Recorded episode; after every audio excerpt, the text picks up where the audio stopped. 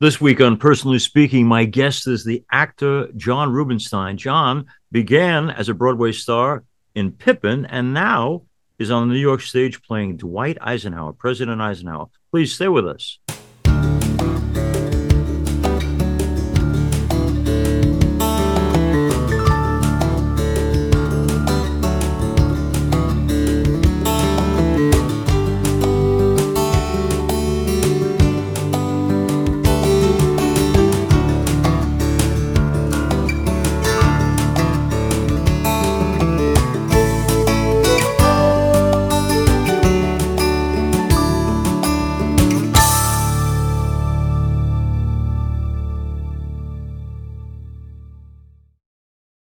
Hello and welcome to Personally Speaking. I'm your host, Monsignor Jim Lisante, and Tony Award-winning actor John Rubenstein joins me now.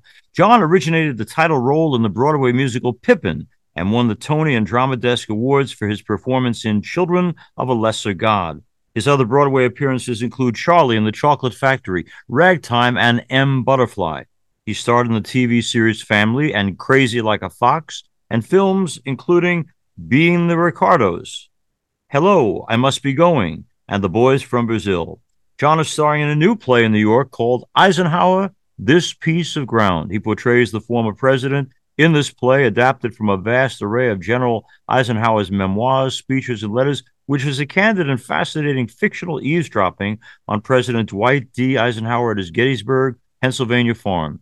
The play looks back on President Eisenhower's life, his Kansas upbringing, his decorated Army career, his victories in World War II, and his two terms as president as he contemplates the qualities and the adversities that make an American president great.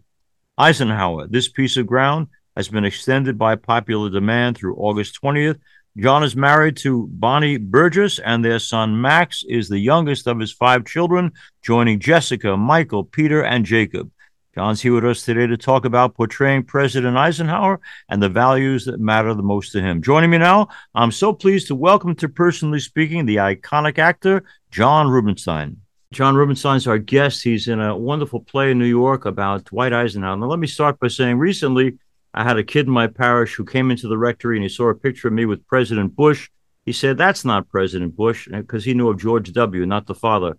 And I thought to myself, if this kid doesn't even know a recent Bush, he certainly doesn't know what Eisenhower. So for our listeners and watchers around the world, John, tell us, who is Dwight Eisenhower?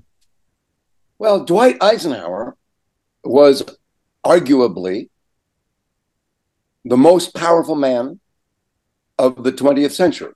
I mean, you can bring up names like Stalin and you can bring up names like Hitler and, you know, people who made huge swaths of influence of both good and bad kinds around the world. But if you look at Eisenhower, he was a poor man from Kansas who got into military school simply to get a free college education. That was the only reason. He had no interest in the military. And then he, after a long process, became the five-star general, actually the last five-star general that the American military has ever had. He ran the Second World War in Africa and Europe. President Roosevelt chose him to command the invasion of Europe that finally saved the world, one could argue, from Hitler. Came back to the United States, became president of Columbia University, one of the greatest universities in our country. Then he was the first commander of NATO. He created NATO, really. Got all those European countries together to try to work for peace instead of war. And then, reluctantly, again, having no interest to be a politician or to be president, finally became president of the United States for two terms.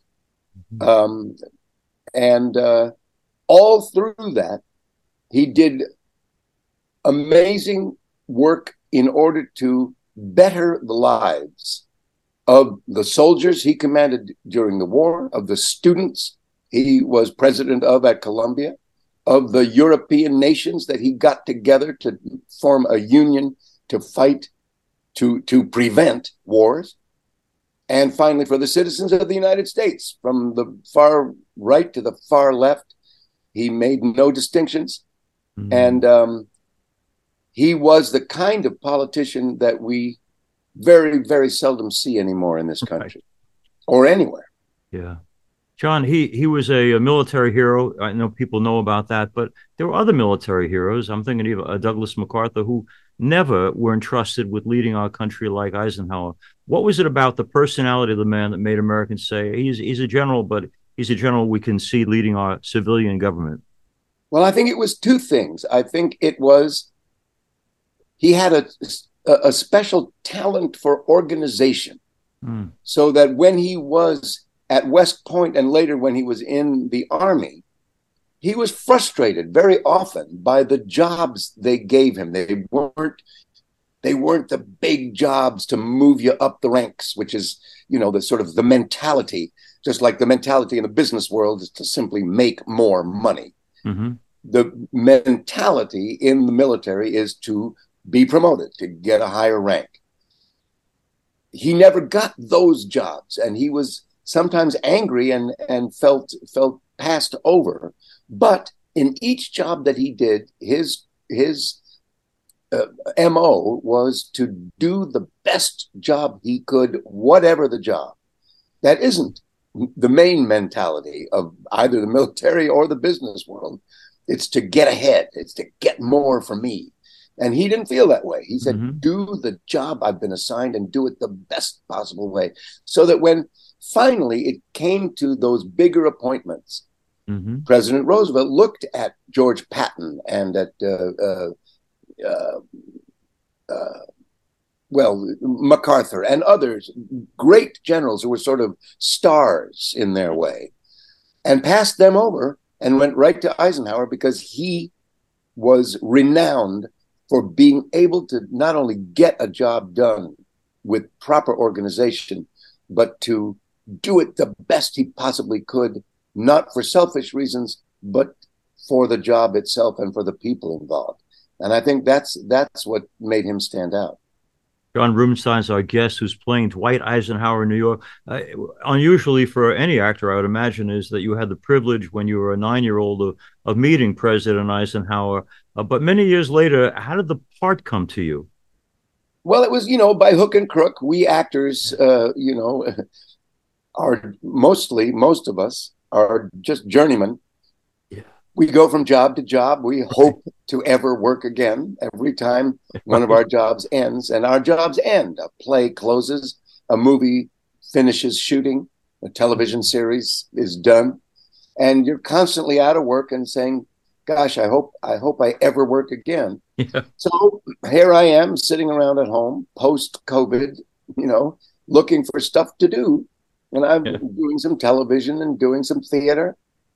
And suddenly my email, there is a play about Eisenhower, a one-man play. And I read it. It's 40 pages of single-spaced monologue. And I said, oh, my God. Wow. Who's going to come and see this? And B, how can I make this interesting? What can I do with this? Yeah. And I was rather negative about it. Then the director and the writer asked me to come and just meet with the two of them, or just the three of us, and read it out loud. They had never heard it read. And they'd been working on it. The writer had written it, and the director and he had been working on it, but they hadn't heard it out loud. So I listened to a bunch of tapes of Eisenhower, mm-hmm. and I sort of got his sound, not an actual, mimic of exactly how he sounded, but that sort of authoritative way he talked. And he talked like this. Yeah. He was from the Midwest, and he was used to being in charge. So he had a sort of authoritative way of saying what he wanted to say. But he also spoke in a very, we would call it maybe folksy mm-hmm. Way, a sort of very, very American country kind of way, not pretentious. And so I got that sound sort of in my ears, and I went and met them for the first time. No, I knew the director from before, but we hadn't actually worked together. Right. And I read it out loud. And by the time I was finished, the three of us sort of looked at each other across his table and said, we've got to do this play. Because what didn't jump off the page to me as I just read it Mm-hmm. Absolutely did when I spoke it, when I was Eisenhower for those few, you know, for those couple of hours. I there was so much in it. And that's what our audiences are getting now. And it's remarkable how they sit silently and take it all in. Mm-hmm. And then at the end, they sort of explode with enthusiasm and with emotion because it's an emotional story. Now, you know, when you just mentioned a few moments ago, the life of an actor and being a journeyman, the instability in some ways of traveling, taking what comes here and there. You reminded me that back maybe around 2003, I was doing a TV show for something called The Christophers. And one of my guests was, in fact, one of your five children, Mike Weston. And I wondered to myself, when you've been in the business as you have, were you encouraging of your children to go into the arts and knowing that it was an up and down kind of world? Did you warn your children against it? No. I mean, I didn't encourage them and I didn't discourage them at all. I just backed away a little bit and watched what was their enthusiasm, where they found inspiration and joy and mm-hmm. and ambition even to pursue something. And they all sort of chose their own path. And Mike was a wonderful athlete. I have five kids, and most of them were terrific athletes. Not that I was. They just fell into it. And one of the great joys of my parenthood was going to games, as it is with many. Yeah. Mike was a very good soccer player, but he was a sort of extra talented baseball player. Mm. And he had a powerful arm. He played shortstop. There was nothing that got by him. He played outfield, and he could nail a runner from deep center field and get him out at the plate with his arm. So when he got into high school, because he had that good arm, they forgot about shortstop and outfield, which were his two really best positions. Mm. And they made him pitch because that's what you need. You need a pitcher who can throw. So he threw, and he threw very hard, and he won a lot of games, and they made him pitch and pitch and pitch and pitch and pitch. Nobody ever really took care of any, you know, like they do now with pitchers. Oh, we're counting the pitches. He's pitched 87 pitches. He's got to sit down. None of that. And he wrecked his shoulder. He got, you know, by the time he was in 10th grade, he could barely lift his arm. Wow.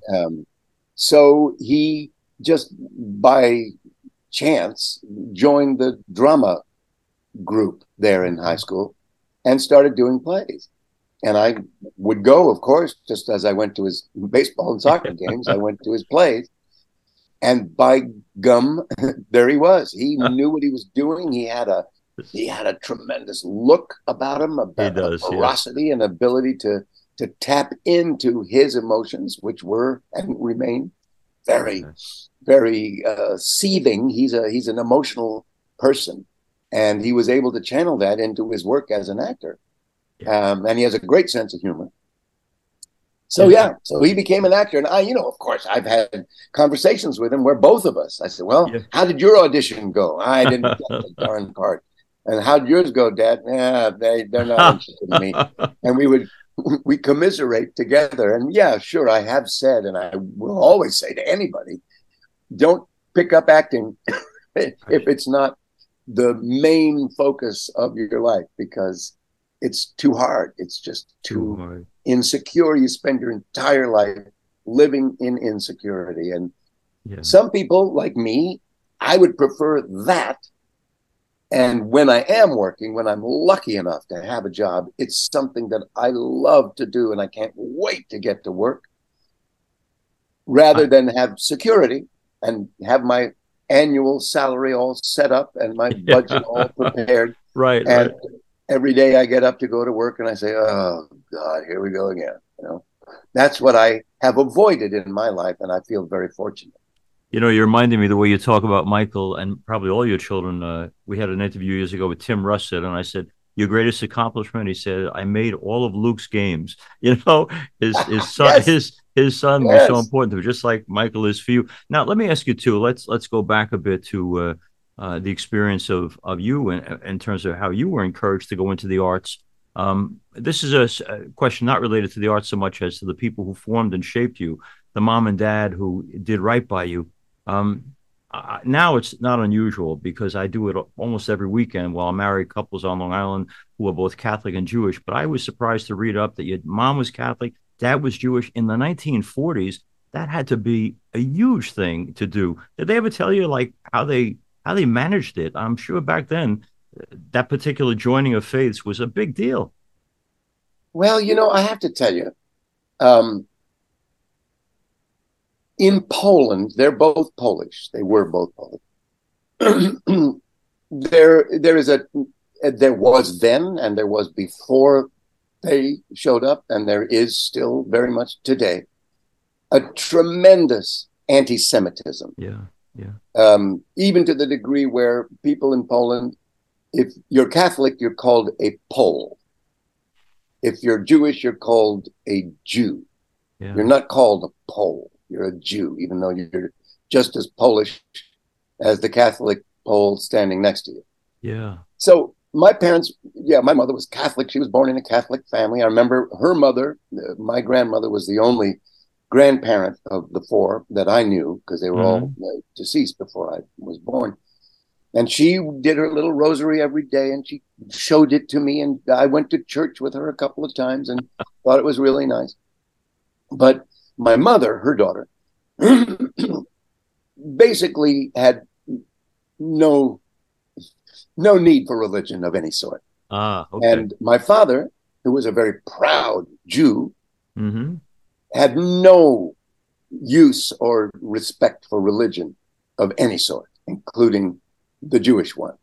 Okay. So they both saw how, and I say this with all due respect and a little sheepishness to you, how religion has so deeply, deeply wounded the world since ancient times.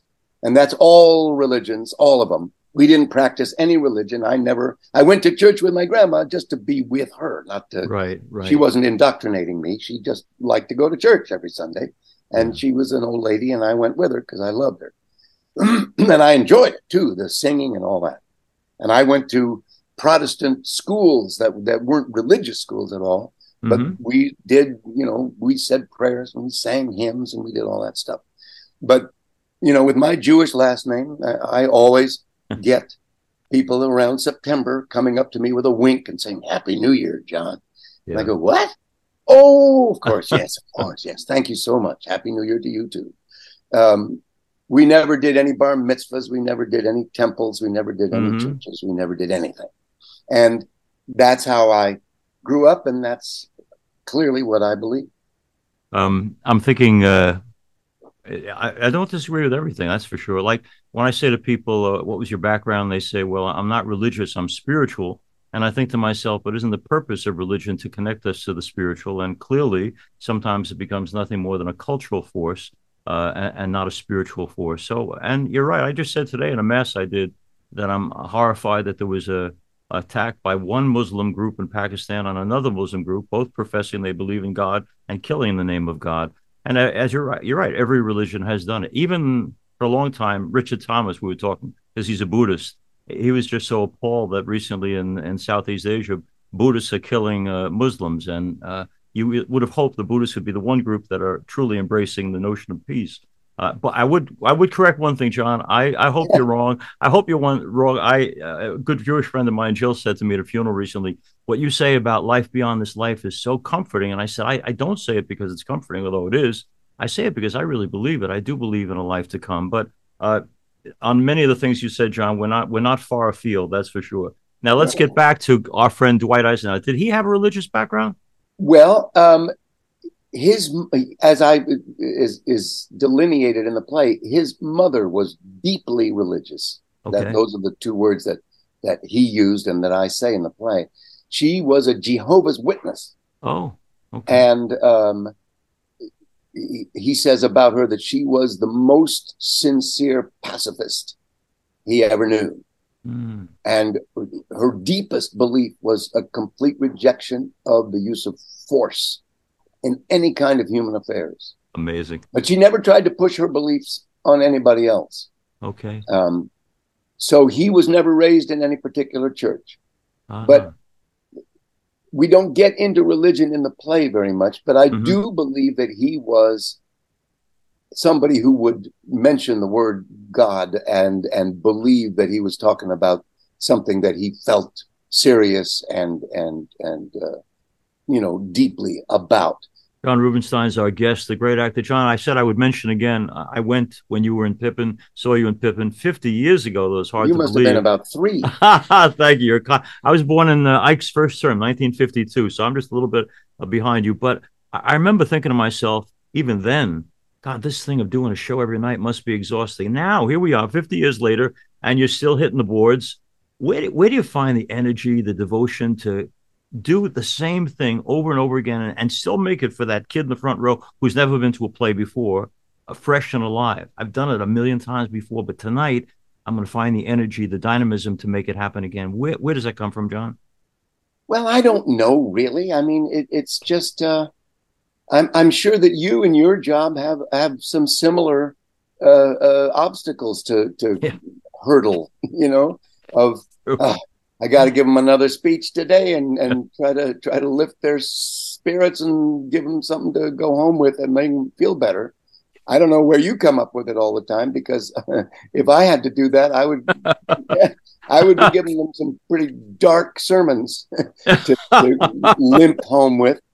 My brother-in-law for a long time was William Sloane Coffin Jr. I don't know if you were aware of him. He was a great Presbyterian.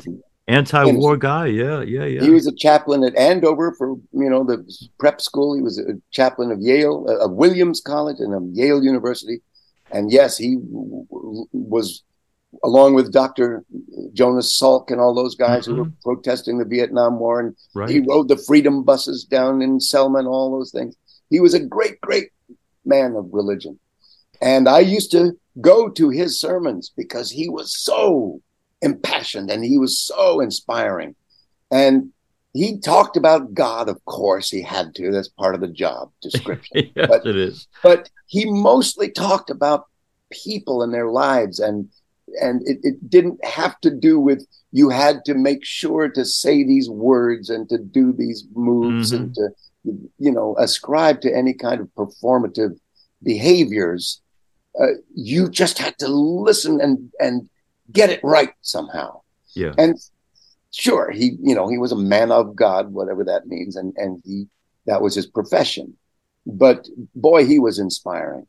Yeah. And you're saying you try to bring the same dynamism to what you do each time? Yeah, but it came from him. It just it wasn't something that he worked on manufacturing or impersonating. Mm-hmm. He was like that if you were just sitting with him in a room over a cup of coffee. Wow. You know, and my father was a great musician and he was like that too. He was just full of fire, not anger, but just, you know, love of life and ferocious anger when it was to him appropriate. Yeah. And tremendous joy and rapture when that was appropriate. And I feel I just sort of inherited that kind of thing. Energy is never a problem for me. It never has been. Even right now, John, you're coming through the screen with that energy. You're wonderful. There it is. Yeah, you know, that's the kind of person I am. And I've seen many people in my life say, "Hey, John, simmer down. Will you back off? We got the point. You don't have to say it for the 14th time." Yeah. Last Eisenhower question, because this is one that's always kind of stuck in my head, John. I remember being impressed as a teenager when I saw the video of his talk on the military-industrial complex. Here's this military guy made his fame because of his background in military, and yet he's calling the military on the fact that they've sold their soul in so many cases to the businessmen. And he's right, and it continues to go on. It's even worse than ever now. But any sense of what's the heart of the integrity of the man to say, I know this world, and because I know this world, I can call them on the times when they're doing something that is simply wrong. You mean what led him to have that sort of perception about right and wrong in general? I think it was about both his parents. Okay. His father was a strict disciplinarian, and he talks about him in that way. He was frightening. He punished him. He hit him. You know, he made sure that he did what he was supposed to do, and he got in trouble if he didn't. And his mother was the opposite. Yeah. She felt, yes, you ought to behave properly, but because it was the right thing to do, not because you were afraid of some kind of, you know, punishment if you didn't. And I think he managed to blend those two approaches to life, sort of took the best of each of them and realized how important discipline and abiding by certain rules and not breaking them, how important that was, and also how important it was to be human, to understand that people have hearts and minds and emotions, and you can't just always put them in a box and make them do A, B, C, but never D, or you're in trouble. They'll do D sometimes, and you'll have to help them with it and figure it out. And I think that kind of that combination of empathy and strict adherence to what was right and what was the rules was a great mixture for him, and that allowed him to be the man that he was. I want to thank John Rubenstein for being with us. I've been a huge fan for years. I was the Children of a Lesser God and Pippin, so I'm showing my age. But you're just a great actor, and I thank you so much. And I hope Eisenhower will go on and on, because he is precisely the kind of a political figure, historical figure, that I think people need to know more about. And it troubles me that there are people out there who have no clue who he is or what he stood for. And I'm glad that you're revealing him by using your craft to do that. And John, you're such a refreshing. I'm so used to guests doing this for 30 years who have canned answers to everything, and I love you are wonderfully spontaneous. Well, I overstepped some of the polite boundaries. I find that refreshing. I do, you know, and I thank you for your honesty. It's a thing worth discussing, you know. Yeah. All that. Thank you. Okay. Bye-bye. Bye-bye.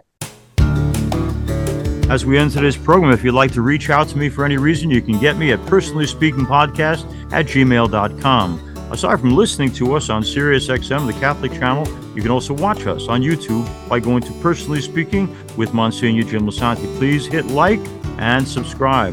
We're also, as you probably know, on Facebook at Personally Speaking with Monsignor Jim Lisante, and now we're also on Instagram at Personally Speaking Podcast. I'm privileged to serve as host and executive producer, Personally Speaking. We'll be with you again next time on Personally Speaking.